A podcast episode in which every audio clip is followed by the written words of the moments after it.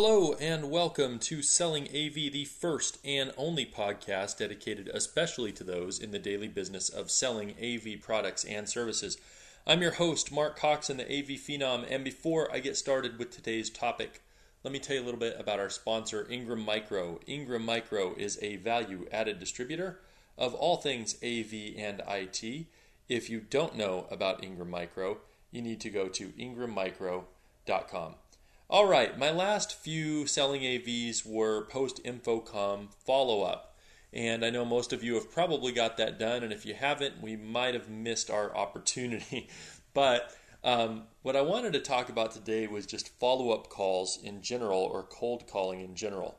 If any of you are on LinkedIn, which I'm sure if uh, most of you are, you'll notice there are a couple people who proclaim themselves to be cold calling experts or uh, sales experts that are giving some pretty bad advice on phone calls. In fact, one gentleman I saw in there said call three, four times a day, leave singing telegrams, etc. Uh, I am not opposed to doing creative things to get a call back. However, uh, a singing telegram on the fourth call in a single day to somebody may be a bit excessive and unprofessional. So, I wanted to give some guidelines to where I've always seen follow up calls work well or cold, cold calls work well. Um, if you know who you're trying to get to, but you just can't seem to get a call back, typically on my first voicemail, I will state who I am, who I'm with, and the reason I would like to talk to the person. Seems pretty straightforward. I'm sure we all do that. I'm Mark. I'm with Vaddio. I know you guys use uh, video conferencing in your business. I think we may have some solutions that fit well with your uh, business model there. Please give me a call back at XYZ123456. Um, that seems to work fairly well, and if people are interested in that product or service, you'll get a call back.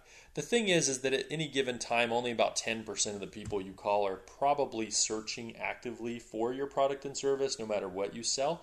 So um, if you get one out of 10 or two out of 10, you're probably doing pretty well on that first call. So most of the time, you are making a second phone call. I typically recommend waiting at least three days, maybe a business week, between voicemail number one and call number two. In call number two, I typically uh, say something like this Hey, this is Mark. I called you the other day. Uh, I'm with Vaddio and uh, just wanted to be proactive in getting in touch with you as I know you're fairly busy. Uh, give me a call back at my number and uh, if I don't hear back from you in the next couple days, I'll probably call you sometime early next week. I'll talk to you soon. What I typically do on that second voicemail is uh, just reiterate that I had called before and then let them know that I do expect to call again if I haven't heard back. Many times that will save you from having to do a third call.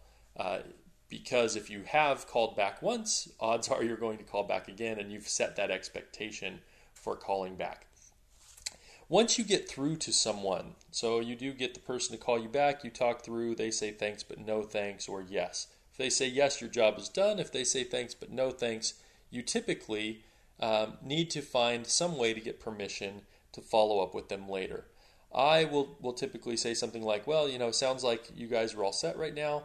You know, we have a lot of product and pricing changes over time. Would you mind if I gave you a call back in January just to uh, relay any of those changes and see if maybe we happen to be a better fit at that time. What I'm really looking for is just permission for the callback. Uh, that way, when I do call back later, it's not, hey, I'm just checking in.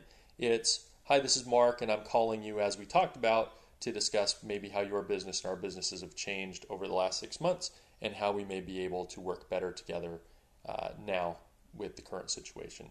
So, anyways, this just allows me to have a valid business reason for the call because just checking in is the worst phone call you can ever make. Just checking in, nothing's changed. Okay, bye. it's like the old go dog go. Hello, do you like my hat? No, I do not. Okay, goodbye. I hate that type of call. It's not valuable to anyone.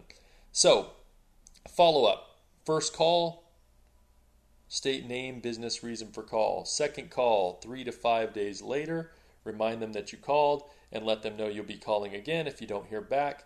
Third call, hopefully you won't need.